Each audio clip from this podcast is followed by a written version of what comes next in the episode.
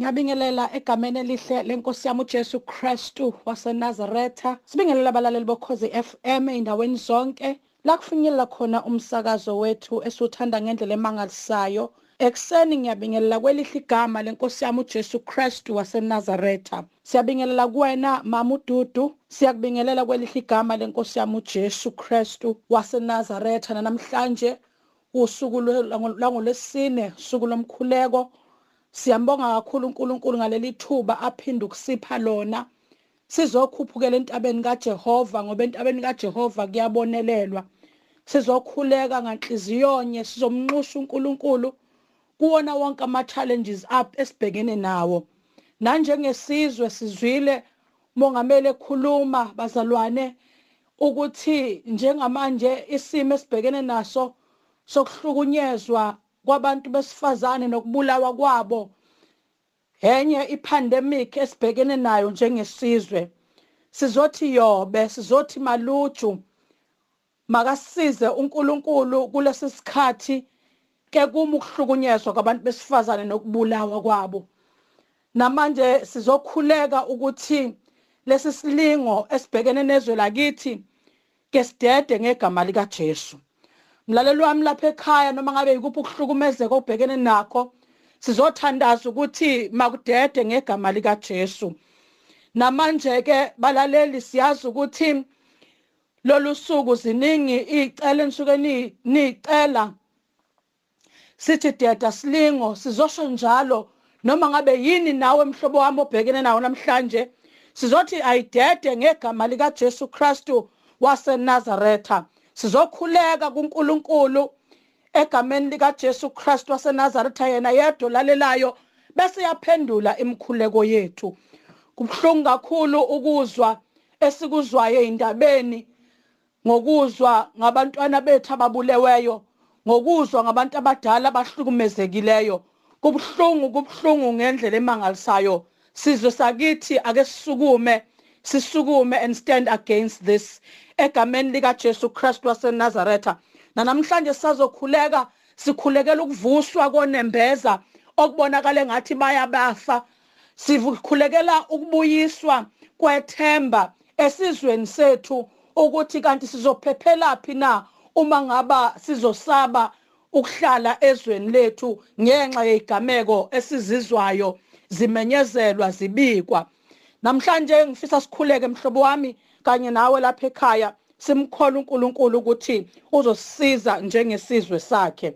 Ekseni siyabonga kakhulu ngobufakazi obungena njalo la khona abalaleli bebonga uNkulunkulu emsebenze emihle benzela yona. Singeyeke bazalwane ukuphakamisa udumo kuNkulunkulu simbonga ngakho konke asenzela khona njengabantwana bakhe. Haleluya. Nasekuseni ke mhlobo wami lapha ekhaya sizophuthuma nje sifunde ivesi esizothandazela phezukwalo namhlanje sibonga uNkulunkulu simnxusa uNkulunkulu ukuthi aze abe nathi njalo. Haleluya. Siyafunda ke mhlobo wami lapha ya encwadini yamahubo uchapter number 50 sizofunda uverse number 15 incwadi yamahubo chapter number 50 sifunde uverse number 15 wona ofundeka kanje. Ngibize ngosuku lwenhlupheko ngiyakukhulula wena uyakungidumisa. Amahubo 50 verse 15 Ngibize ngosuku lwenhlupheko ngiyakukhulula wena uyakungidumisa. Izwi kaNkuluNkulu leli bahlobo bami. La khona sizwa uNkulunkulu ethi simbize ngosuku lwenhlupheko. Yena uyasikhulu uyakusikhulula. Bese thina siyamdumisa. Haleluya. Mhlobo wami leli verse linginikeza isithombe sokuthi ho usuku lwenhlupheko kuyenzeka lufike. Usuku lwenhlupheko lwenzeka lufike empilweni yomuntu. Kodwa nangu uNkulunkulu ethi malufika umbize ngoba yena uyakukukhulula. Haleluya athi masekukhululile wena ke uyobusa uyamdumisa ngizothi namhlanje noma ngabe yiphi inhlupheko noma ngabe yiphi inkinga noma ngabe isitha sikuvalele kuphi haleluya nakho njengamanje inhliziyo yethu njengesizwe yalila ukuthi hayi silamlele uNkulunkulu. Kodwa uthi uNkulunkulu simbize. Haleluya ngosuku lwenhlupheko masimbiza uyakusikhulula. Besingeme yini ngenhliziyonye sivumelane simbize uNkulunkulu wethu nakule nhlupheko esibhekene nayo egameni lika Jesu ake simbize ngenhliziyonye ngokuvumelana egameni lika Jesu waseNazaretha ngoba masimbiza haleluya yena uyakusikhulula egameni lika Jesu haleluya bese thina siyakumdumisa. Namhlanje haleluya ngifuna ukuthi lapha ekhaya lakho ake umbize.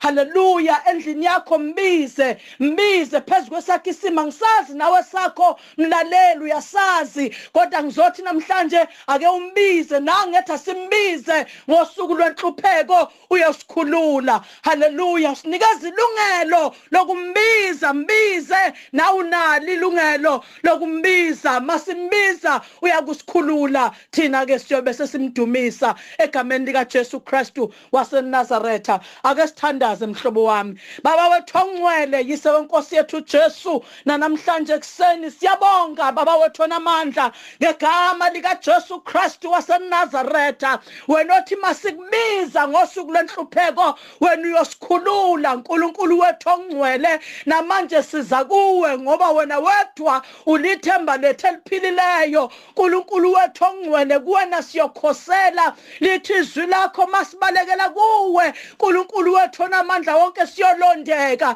Egameni lika Jesu waseNazaretha siza nalasi sizwe sakho siza nabantwana bakho. Nama challenges ahlukahlukene ababhekene nawo ukuthi namhlanje bakhumbule moya weqiniso ngegama lika Jesu Kristu waseNazaretha. Khona konke ukuhlukumezeka. uNkulunkulu wethu ongcwele abadlula kukho nabathinteka kukho uNkulunkulu wethu lulisandla sakho upholise nalawo manxeba. uNkulunkulu kulaba sebeze bahanjelwa na izihlobo zabo. uNkulunkulu khumbula lemndeni yabakhethiweyo bakho uNkulunkulu wethu onamandla. Ebusuku ekseni baba wethu ongcwele siyalibiza igama lakho ngoba lona lingcwele likholekile igama lakho. Limile kuze kube phakade ubani onjengawe? Wena olalelayo bese uyaphendula thatha udumo uNkulunkulu wethu ongcwele. Sikhumbule njengesizwe sikhumbule siyisizwe sakho singabantwana bakho sikhumbule ekseni